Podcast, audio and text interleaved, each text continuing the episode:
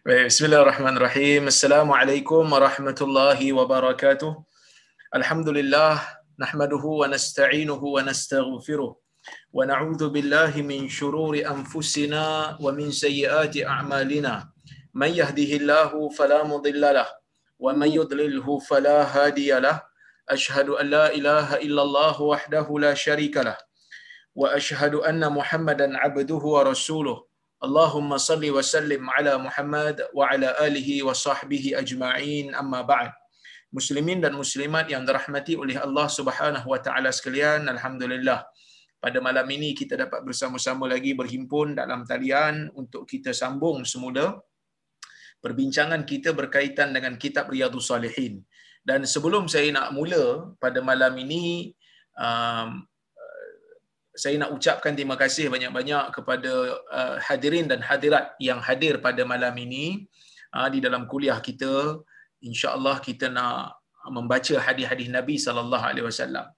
Cuma mungkin ada yang baru yang bersama dengan kita yang tak perasan, yang tak biasa mungkin dengan uh, apa ni orang kata perisian uh, Zoom ini jadi kadang-kadang bila dia masuk ke dalam bilik kuliah dia lupa nak mute kan dia punya mikrofon. Ha, jadi bila dia tak mute dia punya mikrofon tu kadang-kadang perbincangan perbincangan dalaman, perbincangan uh, kekeluargaan, perbincangan yang tak sepatutnya orang dengar uh, uh, terdengar sekali. Terdengar sekali. Itu sebahagiannya lah. Jadi ada juga yang kadang-kadang masuk-masuk kan dia uh, sembang sama dia uh, duk cakap tentang benda-benda yang uh, tak sewajarnya untuk orang tahu. Uh, ada juga yang bercakap tentang ustaz pun ada. Uh, saya dengar.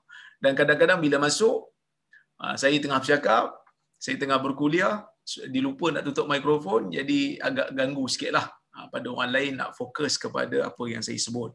Jadi uh, sebagai orang kata apa, uh, untuk lebih uh, memudahkan, melincirkan uh, perjalanan kuliah kita dan untuk menjaga privacy masing-masing. Jadi saya ingatkan kepada kita semua agar bila masuk ke dalam bilik kuliah nanti, insya-Allah kita terus mutekan uh, mikrofon masing-masing. Uh, yang on cuma speaker saja. Dan insya-Allah saya akan apa ni benarkan untuk semua untuk unmute diri masing-masing ya untuk unmute diri masing-masing setelah tamat kuliah kalau ada siapa-siapa nak berinteraksi dengan saya ke insya-Allah lepas kuliah nantilah. Ya, baik saya akan unmute. Insya-Allah kita akan sambung uh, perbincangan kita berkaitan dengan kitab Riyadhus Salihin dan insya-Allah hari ini kita akan bermula dengan hadis yang nombor dua. Ya. Iaitu hadis yang nombor dua dalam bab yang baru kita baca pada minggu lepas, eh sorry pada dua hari lepas, iaitu babul amri bi adail amanah. Bab arahan Allah Subhanahu wa taala ataupun perintah agama untuk menunaikan amanah. Hadis nombor dua, kata Al-Imam Nawawi rahimahullah. Hadis nombor dua dalam bab ni dan hadis nombor 202 dalam keseluruhan kitab. Wa an Hudzaifah ibn al-Yaman radhiyallahu anhu qala haddatsana Rasulullah sallallahu alaihi wasallam hadithain qad ra'aitu ahadahuma wa ana antadhiru al-akhar haddatsana anna al-amanah نزلت في جذر قلوب الرجال. ثم نزل القرآن. فعلموا من القرآن وعلموا من السنة. ثم حدثنا عن رفع الأمانة. فقال ينام الرجل. نومة. فتقبض الأمانة من قلبه. فيظل, فيظل أثرها مثل الوقت. ثم ينام النوم فتقبض الأمانة من قلبه فيظل أثرها. مثل أثر المجلي كجمر دحرجته على رجلك فنفط فتراه منتبرا وليس فيه شيء. ثم أخذ حصاه فدحرجها على رجله فيصبح الناس يتبايعون. فلا يكاد أحد يؤدي الأمانة. حتى يقال إن في بني فلان رجلا أمينا حتى يقال للرجل ما أجلده وما أظرفه وما وما أعقله وما في قلبه مثقال حبة مثقال حبة من خردل من إيمان. ولقد أتى علي زمان وما أبالي وما أبالي أيكم بايعت. لئن كان مسلما ليردنه علي دينه. وإن كان نصرانيا أو يهوديا ليردنه علي ساعي وأما اليوم فما كنت أبايع منكم إلا فلانا وفلانا. متفق عليه. hadis riwayat al-Imam al-Bukhari dan Muslim di dalam sahihnya daripada Huzaifah. Maksudnya daripada Huzaifah ibn al-Yaman radhiyallahu anhu. Huzaifah ibn al-Yaman telah pun saya ceritakan ya, di dalam kuliah yang lepas. Ada yang tanya buku yang keberapa kita baca bab perintah untuk menunaikan amanah. Ya, bab yang ke 25 hadis yang kedua di dalam bab ini ya Huzaifah ibn Yaman seperti mana yang telah saya kenali ya, atau saya telah perkenalkan pada tuan-tuan dan puan-puan dalam kuliah yang lepas merupakan sahabat Nabi sallallahu alaihi wasallam yang berasal daripada Madinah ya yang mana ayahnya uh, mempunyai perjanjian sumpah setia dengan orang-orang Madinah jadi dia digelar Al-Yaman Hudzaifah bin Yaman merupakan sahabat Nabi sallallahu alaihi wasallam yang mempunyai keistimewaan. Dia diberikan oleh Nabi sallallahu alaihi wasallam dengan nama-nama orang munafik. Kenapa Nabi bagi kat dia? Wallahu a'lam. Mungkin itu keistimewaan dia yang Nabi sallallahu alaihi wasallam nak muliakan dia dengannya.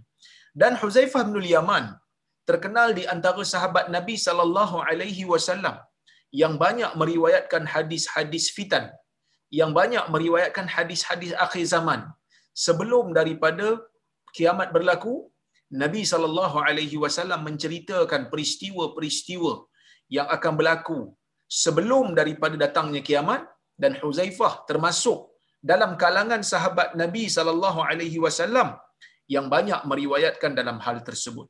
Jadi tuan-tuan dan puan-puan yang dirahmati Allah sekalian, inilah Huzaifah bin Yaman dia kata haddatsana Rasulullah sallallahu alaihi wasallam hadithain. Nabi sallallahu alaihi wasallam kata kata Huzaifah Rasulullah sallallahu alaihi wasallam telah bercerita kepada aku ataupun telah bercerita kepada kami yakni golongan sahabat dengan dua hadis. Ha, dia kata Nabi pernah cerita kepada kami golongan sahabat dengan dua hadis dia kata qad raaitu ahadahuma yang mana salah satu daripada hadis tersebut telah pun aku lihat ia berlaku. Wa ana antazirul akhar. Dan aku menunggu hadis satu lagi. Hadatsana anna al amanah nazalat fi qal fi jazri qulubir rijal. Nabi bercerita. Huzaifah kata nabi cerita kepada sahabat tentang dua hadis. Bukan dua hadis ini saja banyak hadis lain lagi yang nabi cerita pada sahabat. Tapi Huzaifah kata dalam bab ini nabi bercerita kepada kami tentang dua ha, tentang dua hadis. Dan dua hadis tu satu aku dah tengok dah dan satu aku masih menunggu. Maka apa yang dia dah yang dia kata salah satu daripada hadis tu yang dah berlaku apa dia?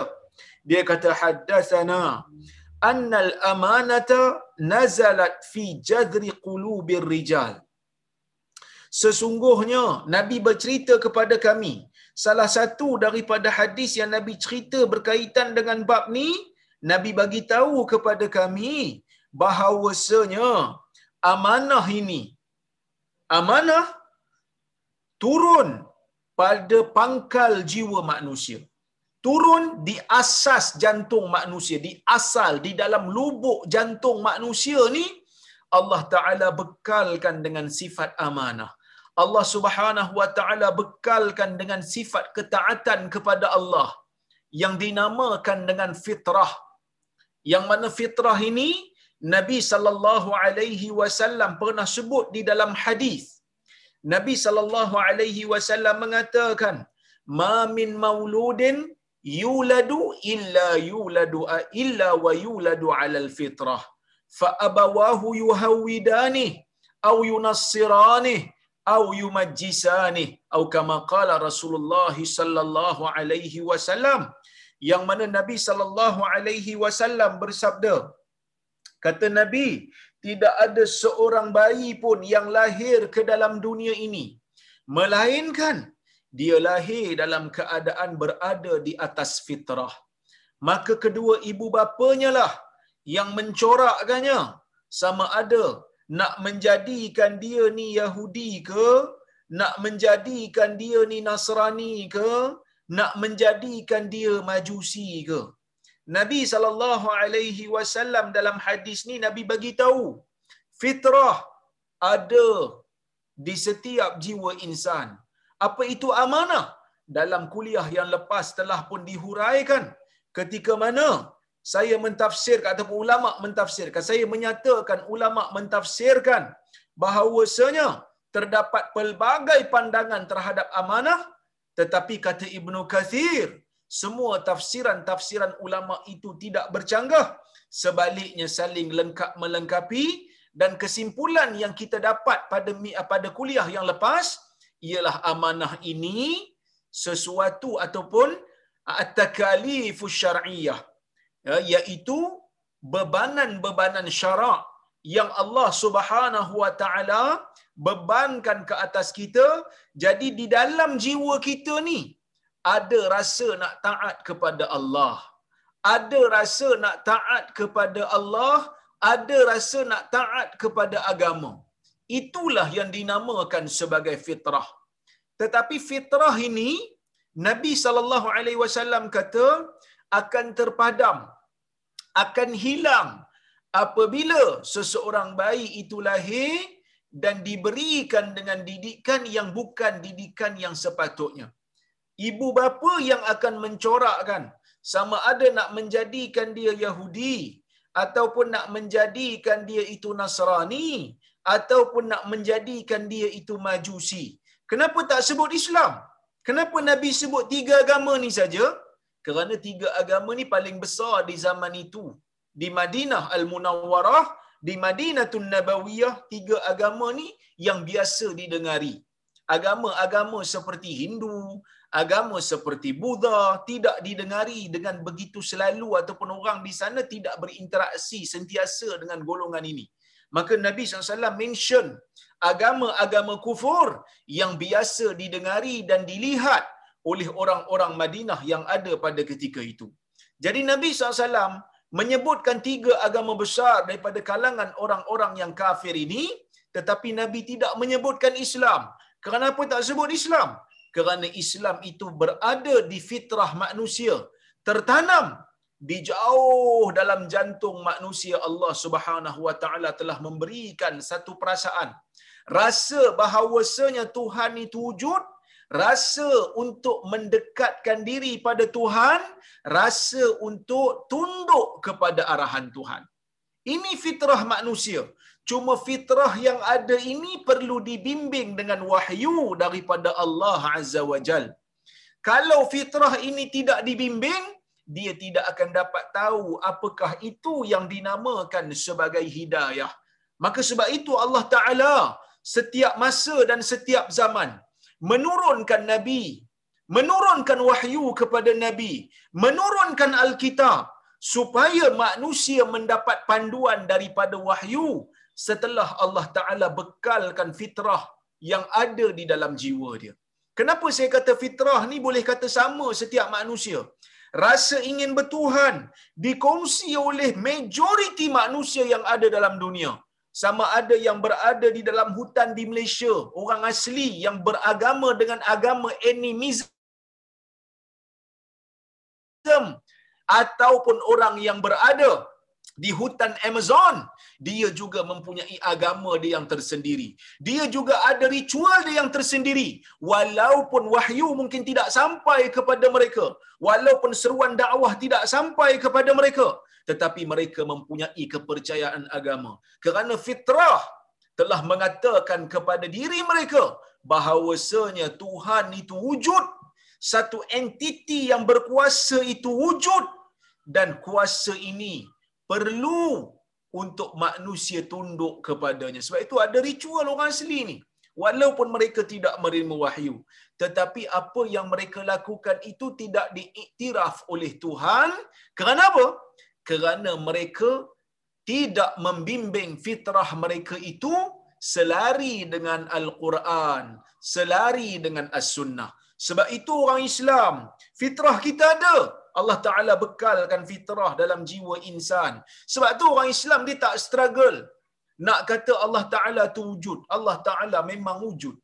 Sebab itu orang Islam tak pernah ada keraguan bahawasanya Allah Subhanahu Wa Ta'ala itu memang mentadbir alam ini. Itu tidak ada keraguan padanya. Bahkan dikongsi oleh kebanyakan manusia. Cuma fitrah perlu dibimbing dengan bimbingan wahyu. Wahyu mengatakan Allah Ta'ala itu adalah satu-satunya Tuhan yang berkuasa. Jangan syirik kepadanya. Buat itu, buat ini yang Allah Ta'ala suka. Ni Allah Ta'ala suka, yang tu Allah Ta'ala tak suka. Maka menjadikan panduan wahyu sebagai pembimbing bagi fitrah akan menyelamatkan insan ha, daripada azab api neraka. Sebab itu dalam Islam tuan-tuan, bila disyariatkan hukum, kita tak kata, eh peliknya hukum ni. Eh tak selari betul dengan fitrah aku hukum ni. Tak ada. Biasanya hukum Islam, bahkan semuanya hukum Islam, pensyariatan hukum ini diterima oleh fitrah manusia. Berbeza dengan agama-agama lain. Yang mana kadang-kadang agama lain pemahaman terhadap akidah dia yang yang yang asas pun kadang-kadang penganut dia susah nak explain. Susah nak faham umpamanya Trinity. Kan? Trinity ni tuan-tuan, sampai orang Kristian pun kata ia adalah misteri. Ha, dia kata it's a mystery. Ha, dia kata dia adalah satu misteri, tak difahami. Dia kata tiga person tapi uh, not three persons but one person. Jadi tuan-tuan kita pun tak faham. Kata tiga tapi satu. Ha, jadi benda ni menyalahi fitrah insan, menyalahi fitrah manusia kerana manusia tidak boleh percaya ataupun tidak boleh untuk terima kalau dua benda ataupun tiga entiti itu sebenarnya adalah satu. Jadi kalau satu kenapa pecah tiga? Kalau tiga kenapa nak jadikan sebagai satu? Jadi ni benda yang pening. Baik. Jadi Nabi sallallahu alaihi wasallam kata, amanah ni ada, dia turun di dalam jauh di sudut hati manusia. Summa nazal al-Quran fa'alimu min al-Quran. Kemudian turunnya al-Quran. Nah, turunnya al-Quran bila turun al-Quran, mereka mengetahui amanah itu daripada al-Quran. Mereka tahu apa benda yang Allah Taala wajibkan ke atas mereka. Bila turun al-Quran, baru mereka tahu, oh ni wajib untuk dipercaya. Yang ni bukan akidah yang benar. Yang ni Allah Ta'ala wajibkan untuk kita buat. Yang ni Allah Ta'ala haramkan. Yang ni Allah Ta'ala Allah Ta'ala berikan kemudahan sama ada nak buat ataupun tidak. Jadi benda-benda ni membimbing fitrah yang ada di dalam di dalam jiwa manusia. Baik. Kemudian wa'alimu minas sunnah. Ha, kemudian apabila turun Al-Quran, maka mereka mengetahui apakah amanah yang Allah Taala bebankan ke atas mereka di dalam Al-Quran. Dan mereka juga tahu daripada as-sunnah yang Nabi sallallahu alaihi wasallam ucapkan mereka tahu apa itu amanah yang Nabi SAW wajibkan ke atas mereka. Yang ni kata Huzaifah telah pun berlaku. Huzaifah kata Nabi cerita pada kami bab amanah ni dua. Dan satu dah berlaku dah. Apa dia? Yang ni lah yang Nabi cerita benda ni dah berlaku dah. Fitrah ada dalam jiwa manusia, turun Al-Quran, turun As-Sunnah, bagi tahu dekat manusia. Yang ni Allah suka, yang ni Allah benci. Yang ni Allah Ta'ala gembira untuk terima, yang ni Allah Ta'ala murka kalau kamu buat. Jadi benda-benda ni dah diketahui, dah berlaku. Summa haddathana an raf'il amanah. Kemudian, Nabi bercerita kepada kami tentang diangkatnya amanah tu bagaimana. Nabi cerita bagaimana diangkatnya amanah. Faqal. Maka Nabi bersabda, "Yanamu rajul an-naumah fatuqbadul amanatu min qalbih seorang lelaki tidur dengan satu tidur kemudian perasaan amanah itu direntap daripada jiwanya perasaan nak buat benda baik perasaan fitrah yang ada dalam jiwa dia tu direntap daripada jiwa dia. Direntap tu macam mana? Adakah maksudnya dia tak ada pilihan melainkan Allah Taala rentap secara paksa? Tidak. Dia buat benda yang Allah Taala murka. Dia cari petunjuk selain daripada petunjuk Allah. Akhirnya Allah Taala murka kat dia. Ha, Allah Taala cabut fitrah. Sehingga fitrah itu tidak lagi memberikan apa-apa faedah pada dia. Tertutup dengan kekufuran tertutup dengan maksiat maka amanah akan direntap daripada jiwanya. Fayadhillu atharuha mislal waqt. Tapi kesan amanah yang ada tu ada lagi pada jiwanya dia seperti parut yang berwarna hitam Maksud Nabi kata bila Allah Taala rentap je amanah daripada jiwa manusia, dia tinggalkan kesan. Dia ada kesan yang ditinggalkan. Summa yanamun naumah. Kemudian dia tidur lagi. Fatuqbadul amanatu min qalbi. Kemudian direntap lagi amanah daripada jiwanya. Fayadhillu atharuha mithla atharatil mithla atharil majli kajamrin dahrajtahu ala rijlik. Dia kata kemudian direntap lagi dan kesannya seperti kesan melecur bila kulit terkena api. Yang mana kata Nabi SAW, kajamrin seperti batu api dahrajtahu ala rijlik yang engkau golekkan di atas kaki engkau. Fanafita dan dia akan menggelembung. Fatarahu muntabira dan kamu melihat dia bengkak walaisa fihi syai dan tidak ada di dalamnya satu pun dia menjadi melecu. Maksudnya mula-mula dia rentap amanah tu sikit, dia tinggal parut hitam. Bila dia rentap lagi, dia kosong. Jiwa menjadi kosong sama seperti kulit yang terkena, sama seperti mana kulit yang terkena api. Yang bila terkena api, dia akan mengelembung dan ada air dalam tu. Ha. Tapi dia kosong. Menunjukkan jiwa dah hilang daripada perasaan amanah. Summa akhadha husah fadahrajaha ala rijli. Kemudian Nabi sallallahu alaihi wasallam pun ambil batu dan Nabi golekkan di atas kaki Nabi SAW. Fayusbihun nasu yatabaya'un. Kemudian, ya, kemudian Nabi SAW kata, manusia ni berjual beli.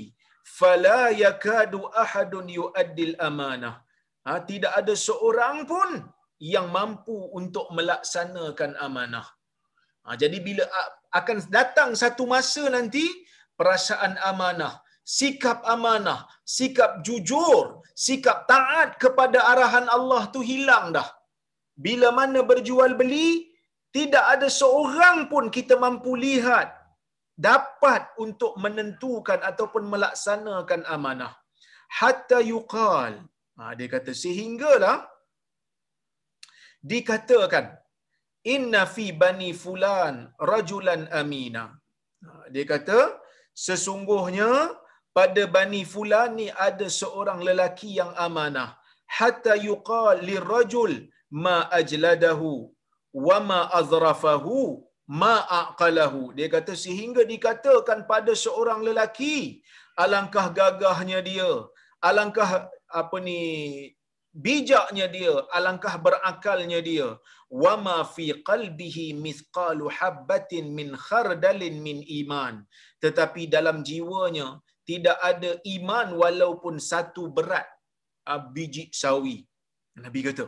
Ha, dalam isu ni Nabi kata akan datang satu manusia, akan datang satu satu zaman di mana amanah itu akan direntap sedikit demi sedikit dan apabila manusia berjual beli, seorang pun tak dapat rasa perasaan amanah tu dilaksanakan pada manusia yang berjual beli itu. Walaupun orang kata dia ni orang amanah ni, laki ni dia ni seorang yang amanah. Ada yang kata dia ni seorang yang gagah, seorang yang cerdik, seorang yang bijak, tapi dalam jiwanya tidak ada perasaan iman. Tak ada perasaan iman pada Allah walaupun sebesar biji sawi. walaqad ata alayya zamanun. Dia kata sesungguhnya telah datang kepada aku satu zaman.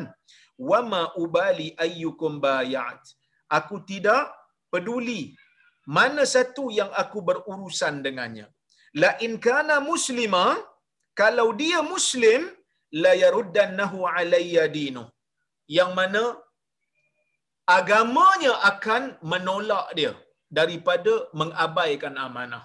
Maksudnya kalaulah kata zaman ini zaman sebelum ini telah berlalu pada aku yang mana dia kata kalaulah aku berjual beli dengan satu orang aku berjual beli dengan satu orang kalau dia muslim agama dia akan menghalang dia daripada pecah amanah wa in kana nasraniya aw yahudiya la yaruddannahu alayya sa'i. Kalau dia nasrani ataupun yahudi ha, dia punya pemimpin ha, dia punya pemimpin akan menjaga amanah. Dia punya gubernur akan menjaga amanah kalau dia khianat. Katalah dia ni bukan Islam dia khianat dalam berjual beli. Dia khianat di dalam akad masih ada lagi gubernur masih ada lagi pemimpin dia yang masih amanah boleh untuk ambil tindakan pada dia. Awa ammal yaum. Adapun waktu ini fama kuntu ubayy' minkum illa fulana wa fulana. Adapun hari ini aku tidak aku tidak berurusan dengan daripada kamu melainkan hanyalah daripada fulan dan fulan. Ya Huzaifah kata tuan-tuan ha, Huzaifah kata ha, dalam hadis ni ha, Huzaifah kata di dalam hadis ni benda yang Nabi sallallahu alaihi wasallam cerita ni ada dua. Satu cerita ya satu cerita Nabi sallallahu alaihi wasallam cerita pasal amanah yang ada di dalam jiwa manusia. Yang ni dah berlaku dah ya yang ni dah berlaku dah. Yang mana kata Huzaifah aku menunggu satu lagi. Nabi bercerita tentang Nabi sallallahu alaihi wasallam cerita tentang bagaimana amanah tu terangkat? Bagaimana amanah tu terangkat? Jadi bila mana amanah tu terangkat Nabi sallallahu alaihi wasallam mengatakan ah, orang ni bila dia berjual beli ah, bila dia tidur dia buat maksiat macam-macam akan di akan direntak perasaan amanah tu dalam jiwanya sedikit demi sedikit. Sehingga kan pada zaman awal ketika mana orang ada sifat amanah agama dia boleh halang dia daripada melakukan pengkhianatan. Tapi bila mana zaman kemudian demi kemudian kata Huzaifah bila zaman kemudian demi kemudian ya orang dah tak ada perasaan amanah dia hanya berurusan dengan orang-orang yang dia kenal sahaja. Hanya orang-orang yang dia kenal saja yang dia berani untuk berurusan. Kerana apa? Kerana pada waktu tu ah, sifat amanah telah telah hilang ah, sifat amanah telah hilang hanya orang-orang yang dipercayai saja yang boleh untuk diambil perjanjian dengan dia ah, diambil perjanjian Nabi sallallahu alaihi wasallam bercerita kepada Huzaifah dan Huzaifah bercerita kepada kita. Jadi tuan-tuan dan puan-puan rahmati Allah sekalian. Kata Syekh Mustafa Burah terhadap hadis ni, apa yang dia kata? Baik. Dia kata annal amanah wa sidq fil muamalah wa ada' al huquq ila ashabiha satartafi' min bainin nas syai'an fa syai'a li su'i af'alihim. Dia kata ada hadis ni bagi tahu kepada kita sesungguhnya perasaan amanah, sikap amanah iaitu apa dia? Menjaga hukum hakam syarak, berurusan benar di dalam akad urusan dengan manusia wa ada al huquq ila ashabiha dan melaksanakan hak-hak menunaikan hak kepada ahlinya akan terangkat daripada manusia sedikit demi sedikit kerana buruknya perbuatan mereka. Allah Taala bila turunkan mudarat, Allah Subhanahu Wa Taala bila turunkan bencana, sebahagian daripada bencana itu bahkan sebahagian besar boleh kita katakan bencana itu adalah dengan pilihan manusia. Ya, dengan bima kasabat aidin nas. Ha, apabila berlaku je kerosakan di laut dan di bumi dia berlaku dengan hasil usaha tangan manusia. Baik, kata dia lagi. wa kullu ma zala minha syai zala nuruhu wa khalaf wa khalafathu dhulmah ya yang mana hilang sesuatu daripadanya hilang je perasaan amanah hilang cahaya akan datang kegelapan hatta la yakadu yabqa may yata'amalu bil amanah sehingga ya sehingga kan tidak muncul lagi uh, orang yang boleh berurusan dengan amanah bila manusia makin jahat, makin jahat, makin jahat, susah nak cari orang yang amanah dalam berjual beli. Wahadal hadis min i'lami nubuwatihi. Dia kata hadis ini termasuk di antara perkara yang menunjukkan tentang benarnya kenabian Nabi Muhammad sallallahu alaihi wasallam. Mukjizat lah kita panggil. Hadis ni mengandungi mukjizat ghaibi. Mukjizat yang bercerita pada masa akan datang dan ia telah pun berlaku. Faqad zalatil amanah kerana telah hilangnya amanah illa ma qalla minha minas sudur kecuali sedikit saja yang berada di dalam jiwa. Wartafa'at min at-ta'amul illa fil qalil minan nas. Dan terangkat sifat amanah tu dalam urusan. Melainkan hanyalah sedikit saja di kalangan manusia yang bersikap dengan sikap amanah. Ya? Yang kedua in'idamul amanah bainan nas yahillu mahalluha nifaq. Yahillu mahallaha nifaq. Wal murawaghah.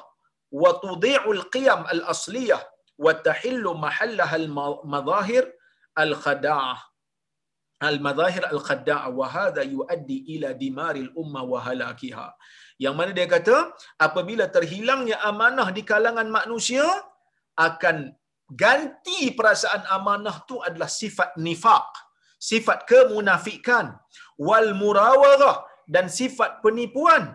Wa tudhi'ul qiyam al asli akan hilanglah nilai-nilai yang asli nilai-nilai yang baik tu akan hilang. Wa tahillu wa tahullu mahallahal madahir al qad akan akan muncul suasana menipu saja. Suasana tipu banyak. Wa hadha yuaddi ila dimaril umma wa halakiha. Yang mana ia membawa kepada kemusnahan ummah dan kehancuran ummah. Yang mana tuan-tuan dan puan-puan dalam hadis riwayat Ibnu Majah Nabi sallallahu alaihi wasallam menyebutkan dengan dalam sebuah hadis yang lebih jelas daripada hadis ni. Yang mana Nabi kata sayati ala ummati sanawatun khadda'at. Yusaddaqu fiha al-kadhib wa yukazzabu fiha as-sadiq wa yukhawwanu al-amin wa yu'tamanu al-kha'in wa yukhawwanu al-amin wa yantiqu fiha ar-ruwaybidah qalu wa ruwaybidah ya rasulullah qala rajulun tafih yatakallam fi amril ammah. Yang bermaksud atau kawan dengan sanad yang sahih Nabi SAW dalam hadis riwayat Ibnu Majah kata Nabi sayati ala ummati. Ya. Akan berlaku ke atas umat aku. Ya, akan berlaku ke atas umat aku ataupun akan datang ke atas umat aku sanawatun khadda'at tahun-tahun yang penuh dengan tipu daya. Tahun-tahun yang penuh dengan tipu daya. Yusaddaqu fihal kadhib. Orang yang bercakap bohong dikata betul. Kadang-kadang kita pun pening nampak tipu tapi orang kata betul. Apa yang disebut oleh tuan tu betul. Sedangkan kita tahu dia menipu. Ha?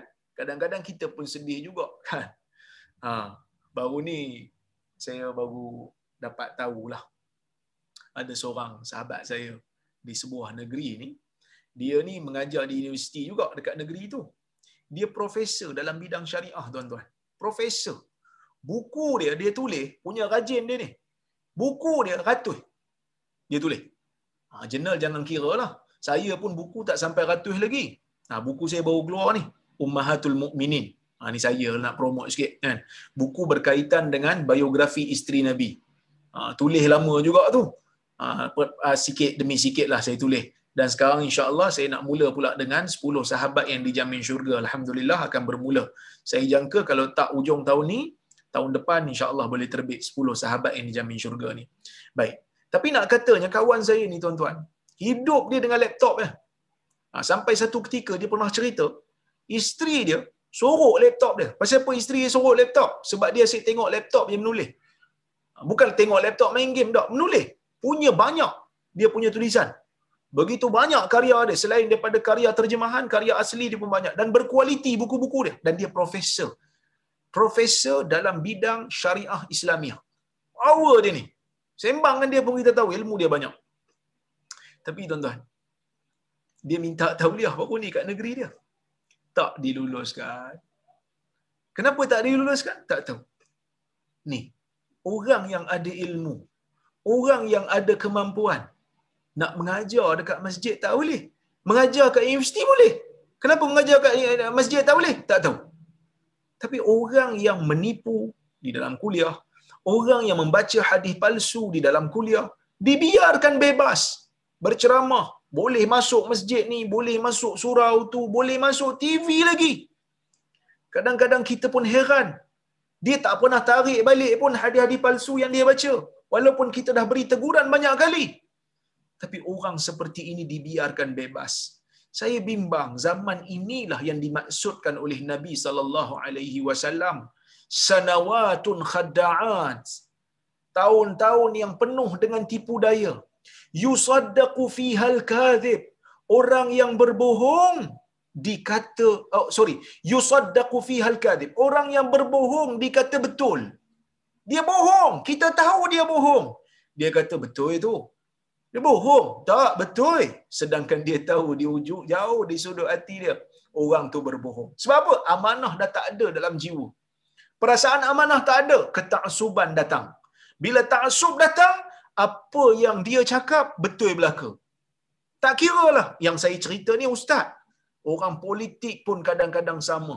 Menipu demi nak berkuasa. Menipu demi nak dapatkan sokongan. Dan orang tahu dia menipu. Orang terus bagi sokongan. Sebab apa? Sebab ada sebab ada kepentingan. Sebab apa? Sebab ada habuan. Ini semua benda yang Nabi sallallahu alaihi wasallam berikan peringatan kepada kita. Wa yukazzabu fiha as-sadiq. Ya. Orang yang bercakap benar dikatakan pembohong. Wa yusaddaqul kadhib.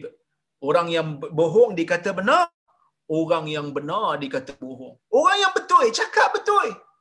Dia tak pernah cakap bohong. Dia kata dia ni bohong. Ah dia ni tak boleh. Ah dia ni Wahabi. Eh dia ni sesat. Eh sedangkan kita hanya membaca hadis Nabi sallallahu alaihi wasallam. Ha, tak tahulah tuan-tuan. Saya sepanjang tuan-tuan hampir setahun lah berkuliah Riyadhus Salihin dengan saya ni. Kan? Ha, dengan uh, uh, kuliah yang dianjurkan oleh Haji Shah dengan Haji Hamid ni sebenarnya dah berlalu hampir dua tahun lebih lah. Sebab sebelum kita pergi online, kita pergi kelas fizikal dulu. Dah habis. Dah berapa buku dah habis. Ni masuk buku yang ketiga kira dua tahun lebih ni saya mengajar tuan-tuan. Saya tak kata semua betul. Ada silap di mana-mana yang saya tak sengaja. Tetapi saya mengajar, insya-Allah saya akan buat homework. Ha, yang ni tuan-tuan dan puan-puan rahmati Allah sekalian, saya nak bagi tahu, hadis yang saya baca kat tuan-tuan ni, saya duk baca. Hari ni saya baca daripada tengah hari tadi. Lepas saya mesyuarat pukul 12.30, daripada pukul 12.30 sampai pukul 5 lebih saya duk baca berhenti solat kejap, lepas tu saya baca.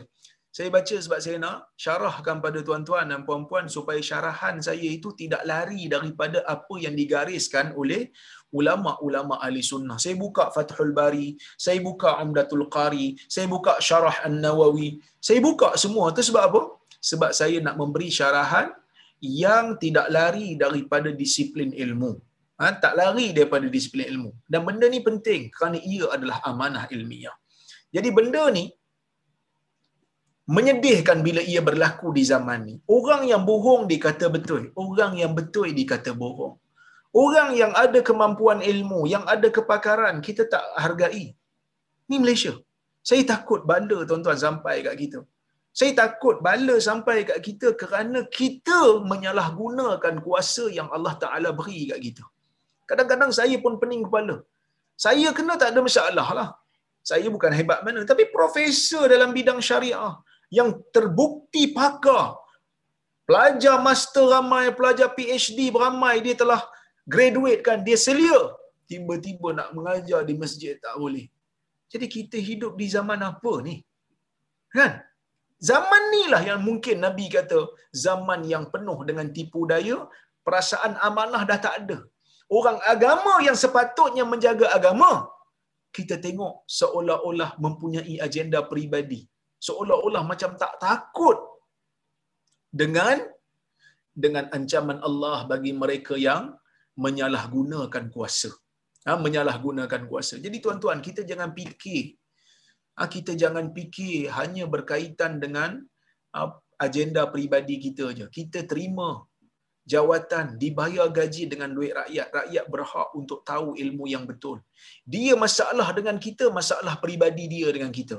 Tapi dia ada peranan untuk mengajar umat. Walaupun dia tu batang tubuhnya kita tak suka. Tetapi dari sudut ilmu dia tetap ada.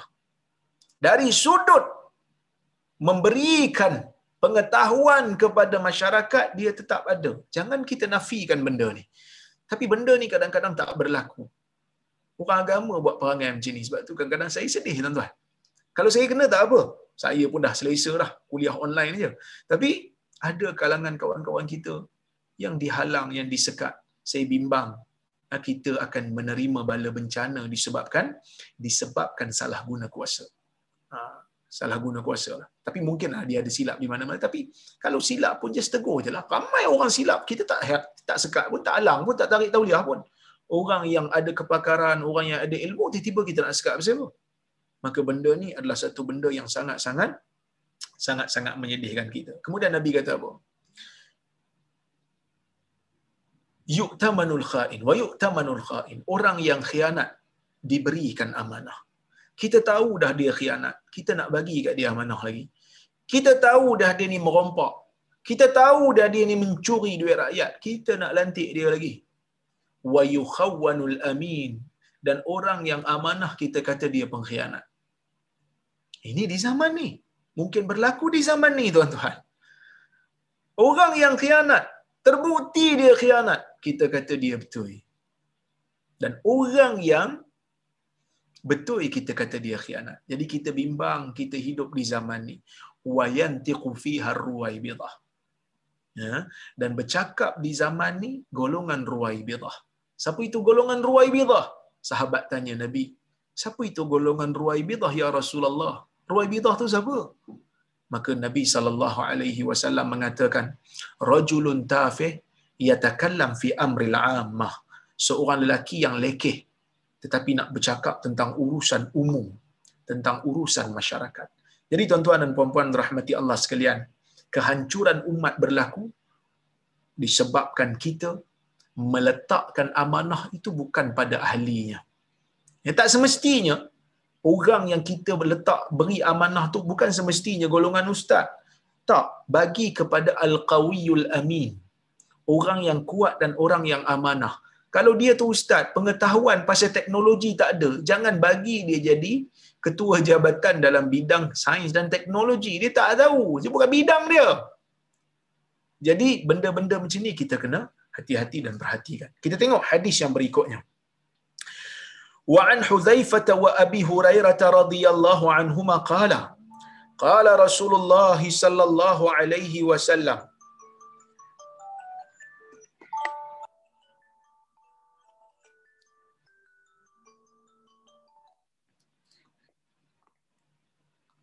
Qala Rasulullah sallallahu alaihi wasallam yajma'u Allah tabaraka wa ta'ala an-nas fayaqumul mu'minun hatta tuzlaf hatta tuzlafa lahumul jannah. Ah, daripada Huzaifah dan Abi Hurairah radhiyallahu anhuma katanya, Rasulullah sallallahu alaihi wasallam bersabda, Allah tabaraka wa ta'ala menghimpunkan manusia dan orang-orang yang beriman akan berdiri sehingga didekatkan ke atas mereka sehingga didekatkan kepada mereka itu syurga. Fayatuna adam salawatullahi alaihi fayaqulun. Mereka mendatangi nabi adam. Bila sampai ke negeri akhirat bila sampai ke padang mahsyar kita semua pakat diri belaka menunggu. Menunggu lama. Jadi bila tunggu lama ni ada orang yang lemas di dalam peluh dia sendiri. Ada yang peluh sampai ke lutut, ada yang sampai ke uh, orang kata apa? uh, tengkuk, ada yang sampai lemas di dalam uh, peluh dia sendiri. Sebab apa? Keadaan terlalu panas. Matahari sejengkal di atas kepala. Jadi mereka mengatakan, Ya Abana, wahai ayah kami, istaf, istaftih lana al-jannah. Bukalah syurga untuk kami. Tolonglah minta Allah Ta'ala bukakan pintu syurga untuk kami.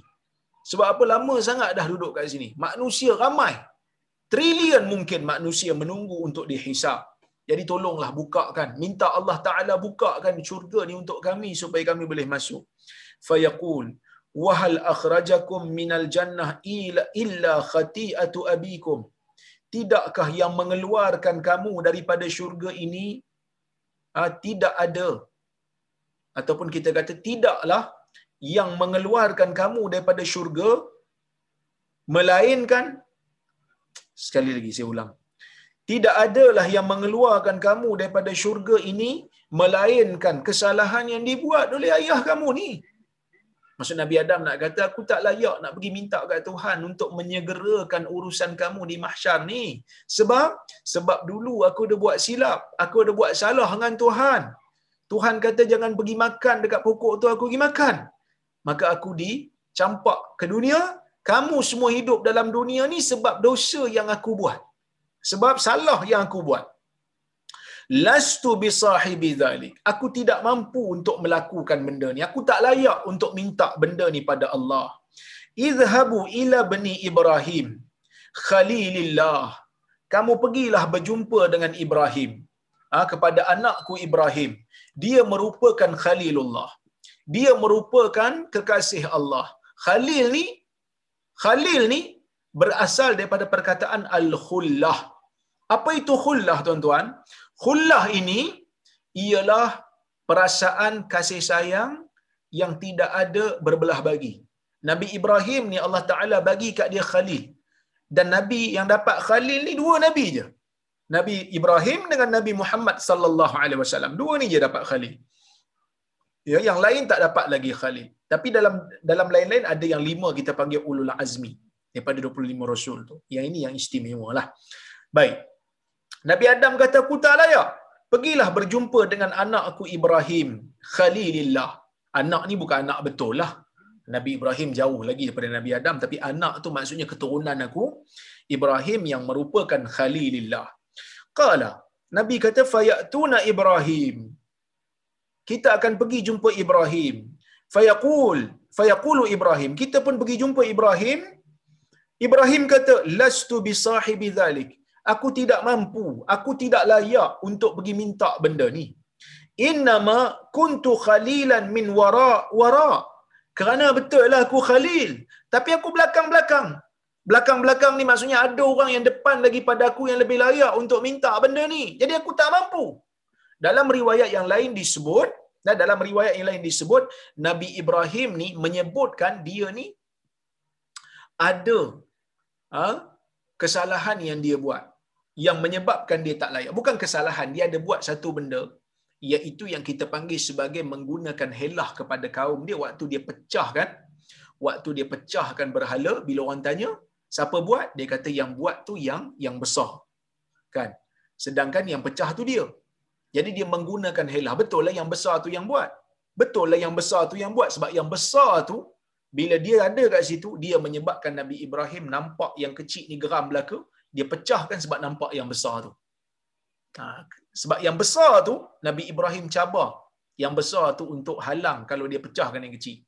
Jadi itu dia punya tafsir. Ada juga yang kata yang besar itu bila Nabi Ibrahim kata kabiruhum hadha yang besar tu yang buat bukan yang besar berhala tu tapi yang besar tu adalah Nabi Ibrahim tunjuk kepada ibu jarinya yang besar. Kaum dia ingat apa ni berhala tu.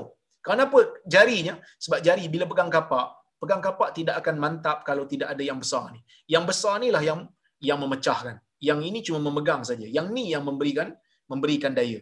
Jadi dengan sebab itu ha, Nabi Ibrahim kata dia tak layak.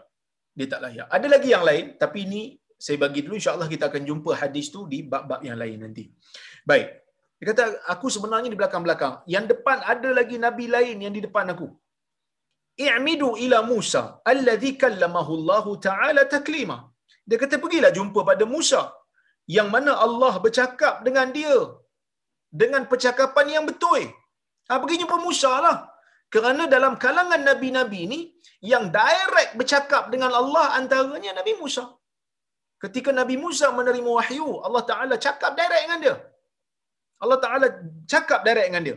Wa kallamallahu Musa taklima. Allah bercakap dengan Musa akan sebenar-benar berkata-kata. Baik. Dia kata pergi jumpa Musa. Fayatuna Musa fayaqulun. Mereka pergi berjumpa dengan Musa. Fayaqul. Musa kata, Lastu bisahibi dhalik. Aku tak mampu. Ha, dalam riwayat lain disebut Nabi Musa duk sebutlah sebab dia pernah tumbuk satu orang sampai mati. Ya. Idhabu ila Isa. Ha, pergi pergi jam, kamu jumpa Isa. Kalimatillah wa ruhi. Yang mana dia merupakan kalimah Allah dan rohnya. Apa maksud kalimah Allah? Kalimah Allah ni sebab Nabi Isa ni dia terjadi tanpa ada uh, persetubuhan di antara laki dan perempuan. Suami isteri tak bersetubuh. Biasanya kalau nak melahirkan anak, isteri dengan suami kena bersetubuh. Ha, tapi Nabi Isa ni Allah Taala bagi istimewa kat dia. Dia tak tercipta begitu, dia hanya cipta dicipta dengan dengan izin Allah, dengan perintah Allah, ah, dengan arahan Allah. Arahan Allah itulah yang dimaksudkan dengan kalimah Allah dan roh tu maksudnya Allah Taala pergi masuk. Allah Taala tiupkan roh masuk ke dalam ah, rahim ah, Maryam. Baik. Fayaqulu Isa, Isa berkata, "Lastu bisahibi dhalik." Aku tak mampu juga untuk buat benda ni. Aku tak layak juga. Kenapa Nabi Isa tak layak? Dalam riwayat yang lain bila kita cari-cari tuan-tuan, setakat yang saya cari, Nabi Isa tak sebut apa sebab. Nabi lain dok sebut, Nabi Adam dok sebut, Nabi Ibrahim dok sebut, ya. Nabi Musa dok sebut. Kan? Tapi dalam riwayat ada sebut Nabi Isa. Kita pergi jumpa Nabi Isa dekat padang mahsyar, minta supaya Nabi Isa ni minta pada Allah segera urusan kita dekat mahsyar. Dapatkan kita masuk ke dalam syurga segera. Duduk tengah-tengah ni ah, panas, duduk tengah-tengah ni menunggu lama. Nabi Isa tak sebut, dia cuma kata aku tak layak. Kenapa Nabi Isa tak layak sedangkan tidak ada kesilapan yang direkodkan di dalam kitab-kitab ha? Ataupun di dalam kitab-kitab terdahulu ataupun di dalam uh, Injil sendiri ataupun di dalam Al-Quran tak disebut tentang kesalahan Isa. Tak disebut pun kenapa Isa tak layak. Wallahu a'lam berkemungkinan Nabi Isa nak menunjukkan kepada orang yang menyembahnya bahawasanya dia juga adalah hamba sampai satu ketika walaupun sepatutnya dia layak untuk minta tetapi dia tak minta kerana dia bukan Tuhan. Dia tak berkuasa. Kembali kepada kepada Allah jualah maksudnya Nabi Isa kata aku tak mampu. Nak bagi isyarat kepada puak-puak yang menjadikan Nabi Isa Tuhan ni eh nak menjadi yang menjadikan Nabi Isa Tuhan ni aku ni bukan Tuhan kata Nabi Isa. Aku bukan Tuhan aku bukan anak Tuhan. Tetapi aku hanyalah nabi yang tidak mempunyai apa-apa kuasa kalau Allah Ta'ala tidak mengizinkan aku untuk lakukan. Baik. Kemudian Nabi Isa kata, aku tak mampu, aku tak layak. Fayatuna Muhammadah. Maka mereka pun pergi jumpa dengan Nabi Muhammad sallallahu alaihi wasallam. Fayaqum fayu'danlah. Nabi Muhammad pun pergi ha, dan diizinkan untuknya. Wa tursalul amanatu war rahim. Kemudian dihantar amanah dan rahim. Fayaquman jambatain as-sirat yaminan wa shimala. Kemudian Allah Taala utuskan amanah dan utuskan rahim, hubungan silaturahim. Kedua-dua sifat ini berdiri di kiri dan kanan sirat. Apa itu sirat? Titian sirat. Titian sirat yang berada di atas neraka. Yang mana titian tu berada di atas neraka, bawah neraka, depan syurga. Jadi setiap orang kena melintas sirat ini. Setiap orang kena melintas. Ada yang ahli neraka melintas, jatuh ke bawah. Ha, ditarik, jatuh ke bawah. So itu ahli neraka lah. Ahli syurga akan melintas. Baik. Kedua-duanya akan berada di kiri dan kanan sirat. Fayamurru awwalukum kalbarq.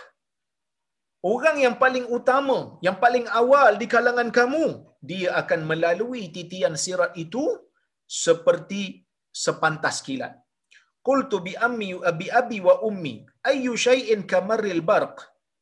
Maka aku pun bertanya sahabat bertanya dia kata ya rasulullah moga ayah dan ibuku menjadi tebusan menggantikanmu. Ayyu shay'in kamarril barq? Apa benda yang yang yang macam sepantas kilat tu macam mana? Kata nabi qala alam tarau kaifa yamur wa yarji' fi tarfati ain? Tidakkah kamu melihat bagaimana kilat itu petir itu dia berlalu dan kembali hanya dengan sekelip mata? Oh, punya laju. Sekelip mata dah selesai. Summa kamarir rih. Kemudian dia ada juga yang melintas di atas di atas titian sirat itu selaju angin. Summa kamarit tair kemudian seperti uh, burung yang terbang ya. Wa ashaddur rijal tajri bihim a'maluhum. Dan ada juga yang berlari yang berlari laju yang mana amalan mereka melakukan kelajuan larian itu. Wa nabiyyukum qa'im 'ala sirat. Dan nabi kamu berdiri di atas sirat itu yaqul rabbi sallim sallim. Wahai tuhan selamatkan selamatkan. Maksudnya dia kata wahai tuhan selamatkan selamatkan. Selamatkan orang-orang yang ah, umat-umat aku yang yang melalui titian sirat ni selamatkan mereka jangan bagi mereka jatuh ke dalam neraka. Hatta ta'jiza a'malul ibad. Ha, sehinggalah apabila amalan-amalan manusia tidak mampu lagi hatta yaji ar-rajul la yastati'u sayr illa zahfa. Sehingga datang lelaki yang mana dia tak mampu untuk berjalan melainkan hanya merangkak. Wa fi hafatai sirat kalalib muallaqah ma'murah bi akhdhi man umirat bihi. Dan di kiri dan kanan sirat tu ya yang berada di kiri dan kanan sirat tu ah, di kiri dan kanan jambatan tu ada kal- kalalib kalalib ni cangkuk. Ah, cangkuk yang tergantung dan dia ni diperintahkan untuk men- men- menarik sesiapa yang dia perintahkan untuk masuk ke dalam neraka. Famakhdhush famakhdhushun najin. Ada orang yang di di dicakar tapi selamat. Wa mukardasun finnar. Ada yang terjun masuk dalam neraka. Masuk yang yang luka-luka tu dia ada dosa lah. Allah Taala nak cuci dosa dia. So Allah Taala lukakan dia tapi dia tak layak masuk neraka sekadar untuk menyucikan dosa yang ada dan ada juga mukardasun finnar ada juga yang ter, terus uh, terjerumus masuk ke dalam ke dalam neraka Allah. Baik. Tuan-tuan dan puan-puan rahmati Allah sekalian. Kemudian dia kata, "Wallazi nafsu Abi Hurairah biyadi." Ha, ini kata-kata Abu Hurairah. Demi Tuhan yang diri Abi Hurairah berada di tangannya. Inna qa'ra jahannam la sab'una kharifa. Sesungguhnya lembah ataupun kita panggil apa? Ha, dalamnya neraka jahannam itu dia punya dalam dia tu sejauh 70 tahun perjalanan. Ha, jadi dia punya luah dan dia punya jauh. Jadi tuan-tuan dan puan-puan rahmati Allah sekalian, hadis ni bagi tahu kat kita tentang yang pertama keistimewaan Nabi Muhammad sallallahu alaihi wasallam yang mana Nabi Muhammad SAW merupakan Nabi yang terakhir dan Allah Subhanahu Wa Taala berikan keistimewaan kepada Nabi kita ha, dengan syafaah al-kubra. Apa itu syafaah al-kubra? Syafaah al-kubra ialah keistimewaan Nabi akan menyegerakan urusan, memohon Allah untuk segerakan urusan ha, manusia di padang mahsyar. Itu yang pertama. Yang kedua, tuan-tuan dan puan-puan rahmati Allah sekalian, wujudnya sirat, wujudnya titian yang berada di atas neraka, sesiapa yang tak selamat memang akan jatuh ke bawah. Tetapi ada yang selamat dan amalan yang menentukan bagaimana lajunya mereka melalui titian sirat. Ada yang sepantas kilat, ada yang seperti angin, ada yang seperti burung, ada juga dalam riwayat yang lain disebut seperti kuda. Ya, ada juga yang uh, seperti unta, ada juga yang merangkak dan seumpamanya. Jadi kita doakan mudah-mudahan Allah Subhanahu Wa Taala selamatkan kita daripada dilukakan di atas titian sirat itu dan juga daripada daripada jatuh masuk ke dalam neraka. Biarlah kita ni kalau boleh sepantas kilat ha, melalui titian sirat. Wallahu a'lam. Baik tuan-tuan dan puan-puan rahmati Allah sekalian, Kenapa hadis ni dimasukkan ke dalam bab amanah ini? Kerana ada perkataan amanah itu Allah Taala jadikan berada di kiri dan kanan. Ha, kenapa berada di kiri dan kanan? Ya. Ha, kerana keistimewaan kedua-dua benda ni sukar untuk orang uh, untuk orang jaga melainkan hanyalah orang yang beriman. Jadi sebab itu Allah Taala jadikan uh, dia berada di kiri dan kanan titian sirat. Wallahu taala alam bisawab. Saya rasa cukuplah sekadar tu untuk malam ini. Insya-Allah jika ada kesempatan lagi kita bertemu. Um, saya tengoklah kalau kalau ada soalan ataupun komentar ataupun saya ada kesilapan di mana-mana uh, boleh bagi tahu ya. Baik. Assalamualaikum doktor. Waalaikumsalam. Betul ke kalau kita tak buat sujud sajadah kita boleh ganti dengan baca subhanallah alhamdulillah la ilaha illallah wallahu akbar? Ada disebutkan oleh para fuqaha. Ada disebutkan oleh para fuqaha, sebahagian fuqaha menyebutkan sesiapa yang tidak ha, mampu untuk sujud sajadah diganti dengan uh, zikir itu. Ya. Ha, tetapi pandangan itu tidak dinyatakan ataupun pandangan itu tidak menyatakan asal. Ya, tidak menyatakan asal. Ya, jadi pendapat ini tidak benar. Sebenarnya yang disyariatkan adalah kita sujud pada waktu itu. Kita sujud bila kita dengar kita baca ataupun kita dengar orang baca. Ha, bila kita sujud atau uh, bila kita baca ataupun kita dengar orang baca maka kita disunatkan untuk sujud sajadah wallahu bacaan dalam sujud sajadah seperti mana bacaan di dalam sujud biasa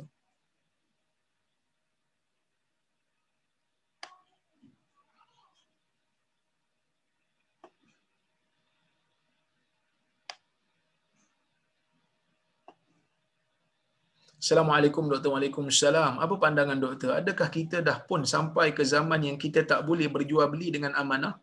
Saya tanya ni kerana sekarang semua trading, jual beli dah kena ada bank garanti lah, kena ada security lah dan macam-macam. Adakah ini juga tanda-tanda zaman? Ya, ini adalah sebahagiannya dan ini merupakan apa yang disebutkan oleh Nabi itu betul.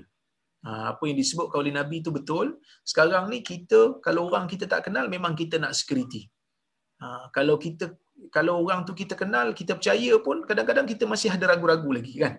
Ha, tapi kalau betul-betul kenal, kawan baik sungguh, ha, tu barulah kita percaya betul. Ha? Tapi kalau zaman dulu tak. Orang tu Islam, kita percaya. Zaman dulu lah orang tu Islam, insya-Allah kita takkan nak tipu buat di Islam. Kan zaman dululah. Ha, tapi zaman sekarang ni nampaknya macam amanah tu dah kita sendiri tak berapa yakin dengan amanah orang. Orang pun tak yakin dengan amanah kita. Baik. Salam doktor, apa tajuk buku yang doktor cakap tadi? Buku saya yang baru keluar semalam adalah uh, Ummahatul Mukminin. Isteri-isteri Nabi, uh, Ummahatul Mukminin, ibu-ibu orang beriman. Tajuk dia Ummahatul Mukminin, Zaujat Sayyidil Mursalin. Isteri-isteri orang yang beriman uh, dan juga isteri uh, sorry, ibu-ibu kepada orang beriman dan isteri-isteri kepada Nabi Muhammad sallallahu alaihi wasallam. Ya, itu buku saya yang baru keluarlah. Okey, baik tak apa doktor internet ada boleh buat kelas kat internet. Ya betul. Kelas kat internet ni lebih baik saya pun tak perlu. Orang kata apa? Ha, berpenat-penat ke Kuala Lumpur duduk dalam bilik je lah kan? Ha, lepas ni saya boleh buat kerja lain pula. Eh, baik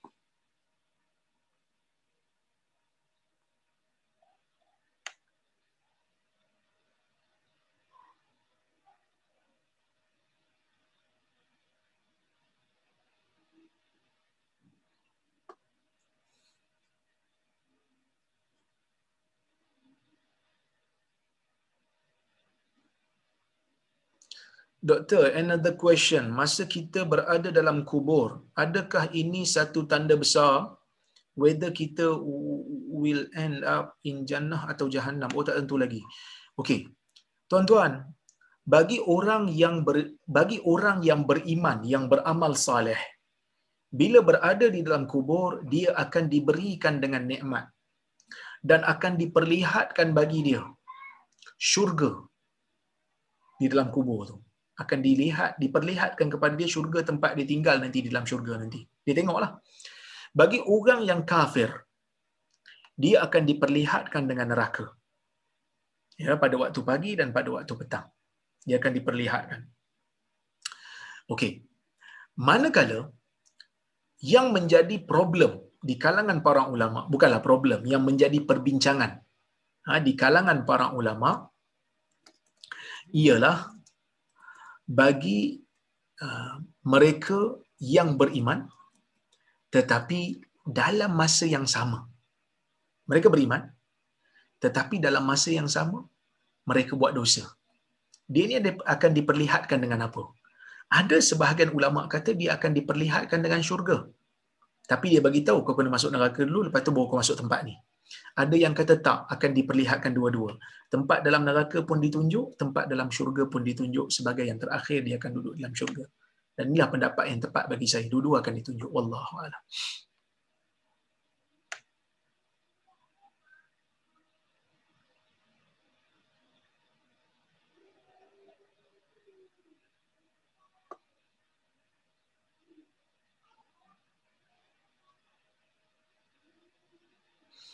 Okey, kita tengok ada soalan yang berikutnya.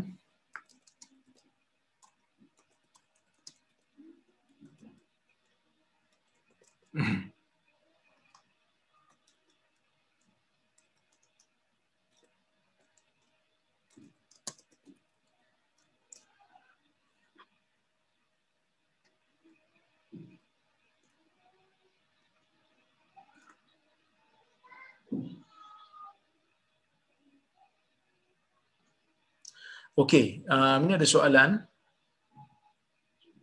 yang berkaitan dengan syafaat yang saya cerita tadi ya. Ada soalan dia, Assalamualaikum Dr. Waalaikumsalam. Bagi umat Nabi Ibrahim dan umat Nabi yang lain yang mukmin, adakah Rasulullah SAW juga akan memberi syafaat kepada mereka? Dah dua, tiga kali terfikir perkara ni kebelakangan ni. Okey. Jadi, yang kita panggil sebagai syafaatul uzma. Syafaatul uzma ni syafaat yang terbesar syafaat yang terbesar yang ni yang disebut sebagai al-maqam al-mahmud yang Allah Taala janjikan yang dalam doa kita tu. Ha, doa kita lepas azan tu kan ada disebut syaf apa ni al-maqam al-mahmud. Al-maqat al-maqam al-mahmud ni merupakan um, syafaat untuk menyegerakan urusan manusia yang berada di padang mahsyar. Zahirnya ia adalah untuk semua manusia semua makhluk yang ada di padang mahsyar yang menunggu. Jadi Nabi menyegerakan untuk semua. Minta tolong pada Allah segera untuk semua. Sebab itu dipanggil syafaat uzma. Yang ni hanya Nabi Muhammad je dapat. Okey.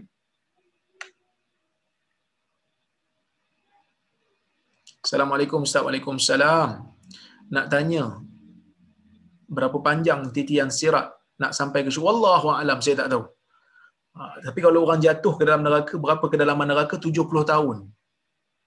70 ha, tahun punya perjalanan, punya luah neraka tu.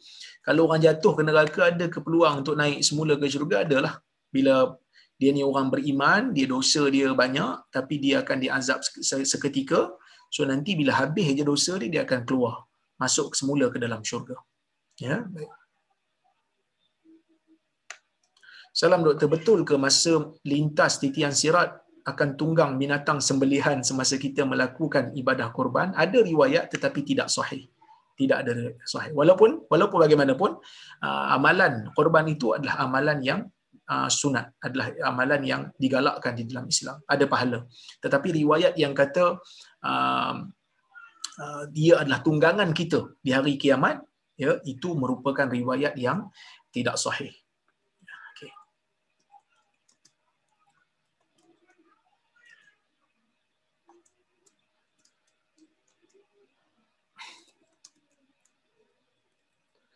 Okey, kita tengok soalan berikutnya.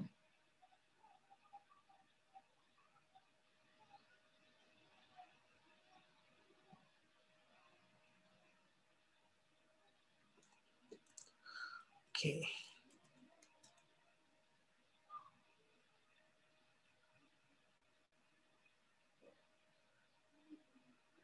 Banyak soalan ni. Assalamualaikum Dr. Waalaikumsalam. Bukankah masuk syurga tu mengikut Allah semersi dan bukan sahaja deeds? Ya. Masuk syurga yang pertama sebabnya adalah uh, rahmat Allah. Tetapi syarat nak mendapatkan rahmat Allah itu adalah dengan amal saleh. Okay. Tadi kata doktor kena on 2 jam lah kuliah tak puas. Ha, memanglah tak puas koma. Saya ni yang yang habis suara, bateri habis dah suara ni kan. Dah serak dah suara. Baik. Assalamualaikum Dr. Waalaikumsalam. Saya dah baca hadis berkenaan amalan baca Quran jadi teman dalam kubur. Adakah ia sahih? Uh, Quran adalah syafaat bagi mereka-mereka yang membacanya. Iqra'ul Quran fa innahu ya'ti yaumal qiyamah syafi'an li ashabi. Baca Quran kerana dia merupakan syafi'. Dia merupakan pemberi syafaat. Uh, so Quran pemberi syafaat bagi manusia yang membaca. Wallahu a'lam.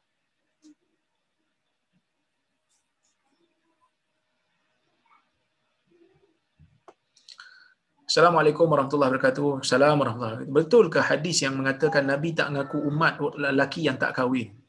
Uh, hadis yang sahih disebut faman raghiba an sunnati falaisa minni. Sesiapa yang benci kepada sunnah aku bukan daripada kalangan aku. Nikah tu daripada sunnah Nabi SAW. Jadi kalau dia benci kepada pernikahan, maka dia bukanlah orang yang berada di atas sunnah Nabi SAW. Tapi kalau dia tak kahwin disebabkan dia belum ada kemampuan, dia belum ada jodoh yang dia jumpa yang sesuai, ha, dia pinang orang pun orang reject dia, dia usaha tak dapat-dapat lagi, maka tidaklah menjadi masalah bagi dia, bukanlah satu kesalahan besar untuk dia. Wallahu a'lam.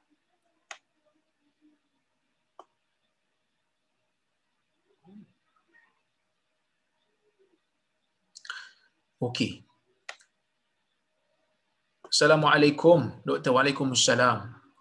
Maaf lari topik sedikit. Sekarang solat jemaah jarak-jarak. Jika seorang jemaah di hadapan keluar, perlu ke jemaah di belakang tu ke hadapan macam solat jemaah rapat-rapat? Pertama tuan-tuan, dalam bab saf ni dia ada dua kelebihan yang kita jangan terlupa. Yang pertama rapat dan luruskan saf. Yang kedua berada di saf depan. Kita sekarang tak mampu untuk rapatkan kerana ada wabak.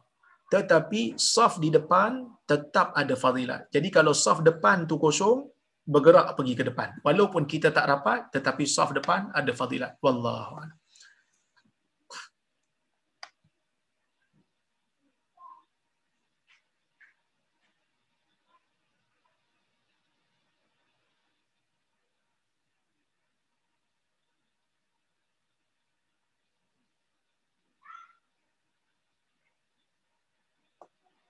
Assalamualaikum salam. Jika kita tidak sempat bertaubat, adakah kita tidak akan masuk syurga langsung? Kalau ada iman, dia terletak di bawah uh, kehendak Allah. Allah Ta'ala akan uh, timbanglah amalan kita. Yang mana amalan yang kita buat, amalan baik akan diletakkan di sebelah. Yang mana amalan jahat yang kita buat yang tak sempat untuk kita taubat akan letak di sebelah lagi. Jadi akan ditimbang. Kalau amalan baik lebih berat, maka akan masuk ke dalam syurga kalau amalan baik, amalan uh, jahat lebih berat akan masuk ke dalam neraka Allah.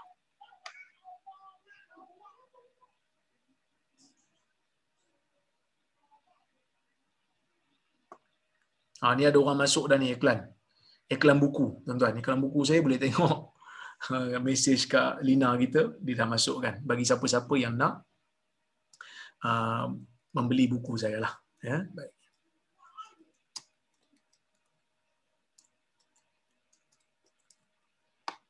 Okey, kita tengok soalan berikutnya.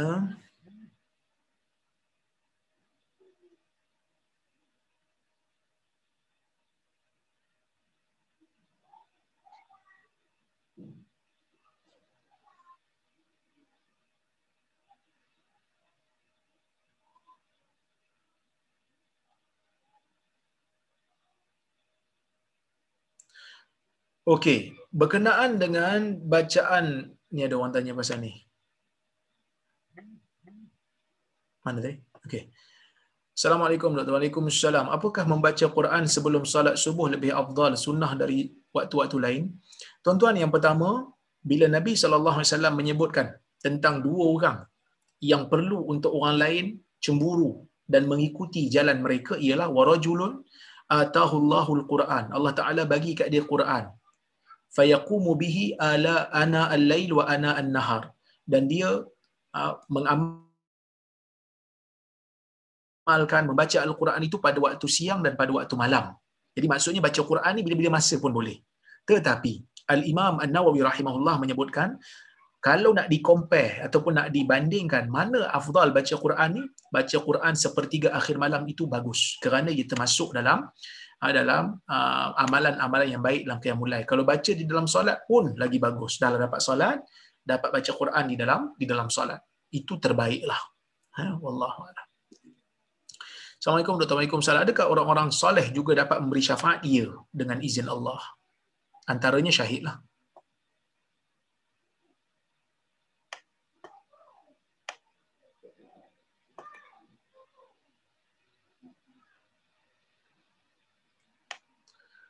Wan, boleh tak one day kita buat kuliah wa alam barzah, day of judgment? Boleh insyaAllah jika ada kesempatan. Doktor ada kemuskilan berkaitan hadis Abdul Rahman bin Auf masuk syurga merangkak. Sahih ke tidak sahih? Imam Ahmad kata hadis tersebut adalah palsu. Tidak sahih.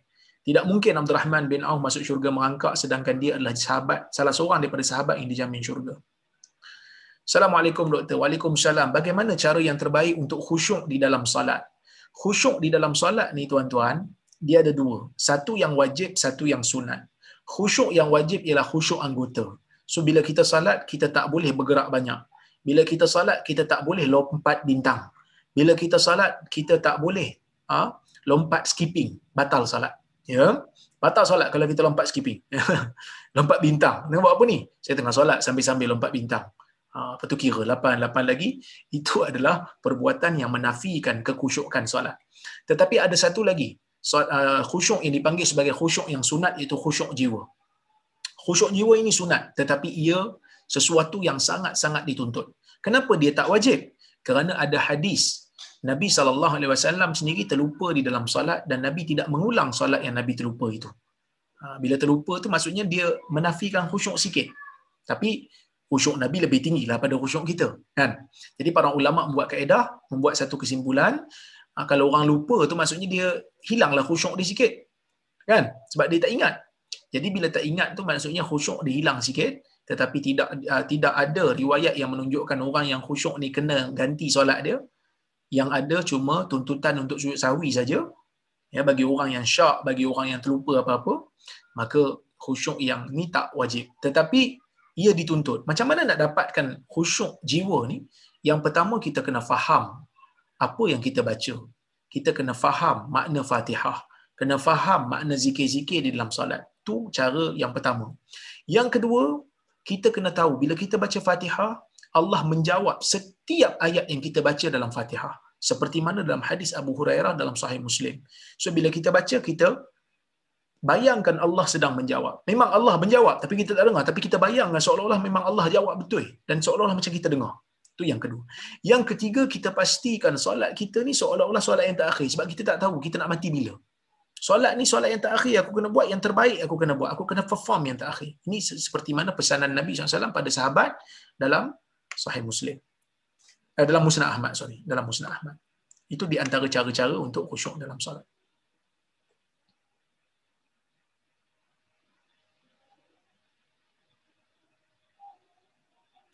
Assalamualaikum Assalamualaikum Salat witir dua campur dua campur satu. Kalau dah buat dua rakaat kena segerakan yang satu lagi rakaat ke? Boleh sambung satu rakaat boleh lambat sikit tak apa.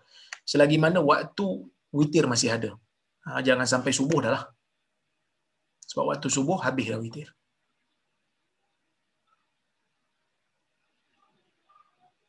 Assalamualaikum Dr. Waalaikumsalam. Pemimpin yang tidak amanah, bersifat nifaq dan ulama yang jahat. Bagaimana dengan kita orang biasa?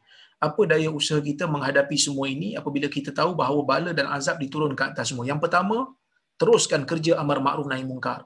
Tegur pemimpin-pemimpin seperti mana hadis yang kita baca. Kalimatu haq inda sultanin jair.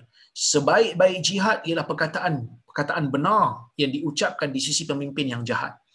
Ulama-ulama yang jahat kena ada ulama-ulama yang ikhlas menegurnya. Kena ada ulama-ulama yang ikhlas membantahnya. Ha, jadi kalau tak mampu, benci dengan jiwa seperti mana yang kita telah bincang dalam kuliah-kuliah yang lepas. Boleh tak jual buku dalam digital PDF form? InsyaAllah saya akan uh, majukan kepada uh, Sunnah Press. Yang terbit buku saya ni Sunnah Press, bukan saya terbit sendiri tuan-tuan. Eh. Jadi dia punya hak cipta adalah dia orang, saya hanya menulis saja. Jadi hak cipta dia orang. Jadi insyaAllah nanti kalau ni saya akan cuba tanya bagi pihak mereka Kalau-kalau dia orang mampu.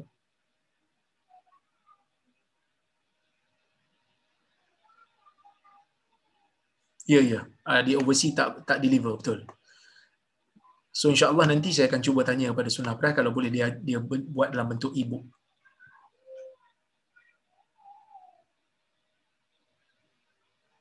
Assalamualaikum Ustaz. Waalaikumsalam. Boleh ke witir kita buat dua rakaat lepas tu tahajud dan sebelum subuh kita witir satu rakaat? Mana mungkin kita witir dua rakaat? Witir tu ganjil. Tak nama witir tu. Itu bukan witir, tu syafa'. Ya. So selagi mana kita tak buat satu rakaat, kita boleh lagi tambah dua, dua, dua. No problem. Ya. Wallahu a'lam. Okay. So saya kira itu je yang saya boleh jawab. InsyaAllah jika ada kesempatan kita bertemu lagi kalau ada soalan-soalan yang saya terlepas tu saya minta maaf sebab banyak sangat soalan hari ini nah, insyaallah kita bertemu lagi pada masa akan datang ha, saya rasa cukup sekadar tu terima kasih Haji Amir terima kasih Haji Shah yang telah menganjurkan kuliah pada hari ini aku lu qauli hadza wa astaghfirullahal azim li wa lakum wassalamualaikum warahmatullahi wabarakatuh Waalaikumsalam Ustaz Doktor Terima kasih doktor. Assalamualaikum. Bye organizers. Thank you. Terima kasih. Assalamualaikum. Assalamualaikum. Terima kasih doktor. Jazakallah doktor. Terima kasih. Sama. Terima kasih doktor. Assalamualaikum. Terima kasih. Doktor. Selamat malam. Terima kasih doktor. Warahmatullahi wabarakatuh. Good night. Salam. Selamat. Terima kasih Prof. Thank you very much. Okey sama. Ustaz. Assalamualaikum. Terima kasih. Salam. Sama. Waalaikumsalam warahmatullahi Assalamualaikum. Waalaikumsalam. Salam. Jazakallah khairan Ustaz. Sama. Terima kasih doktor. Waalaikumsalam. 200 ribu. Alhamdulillah.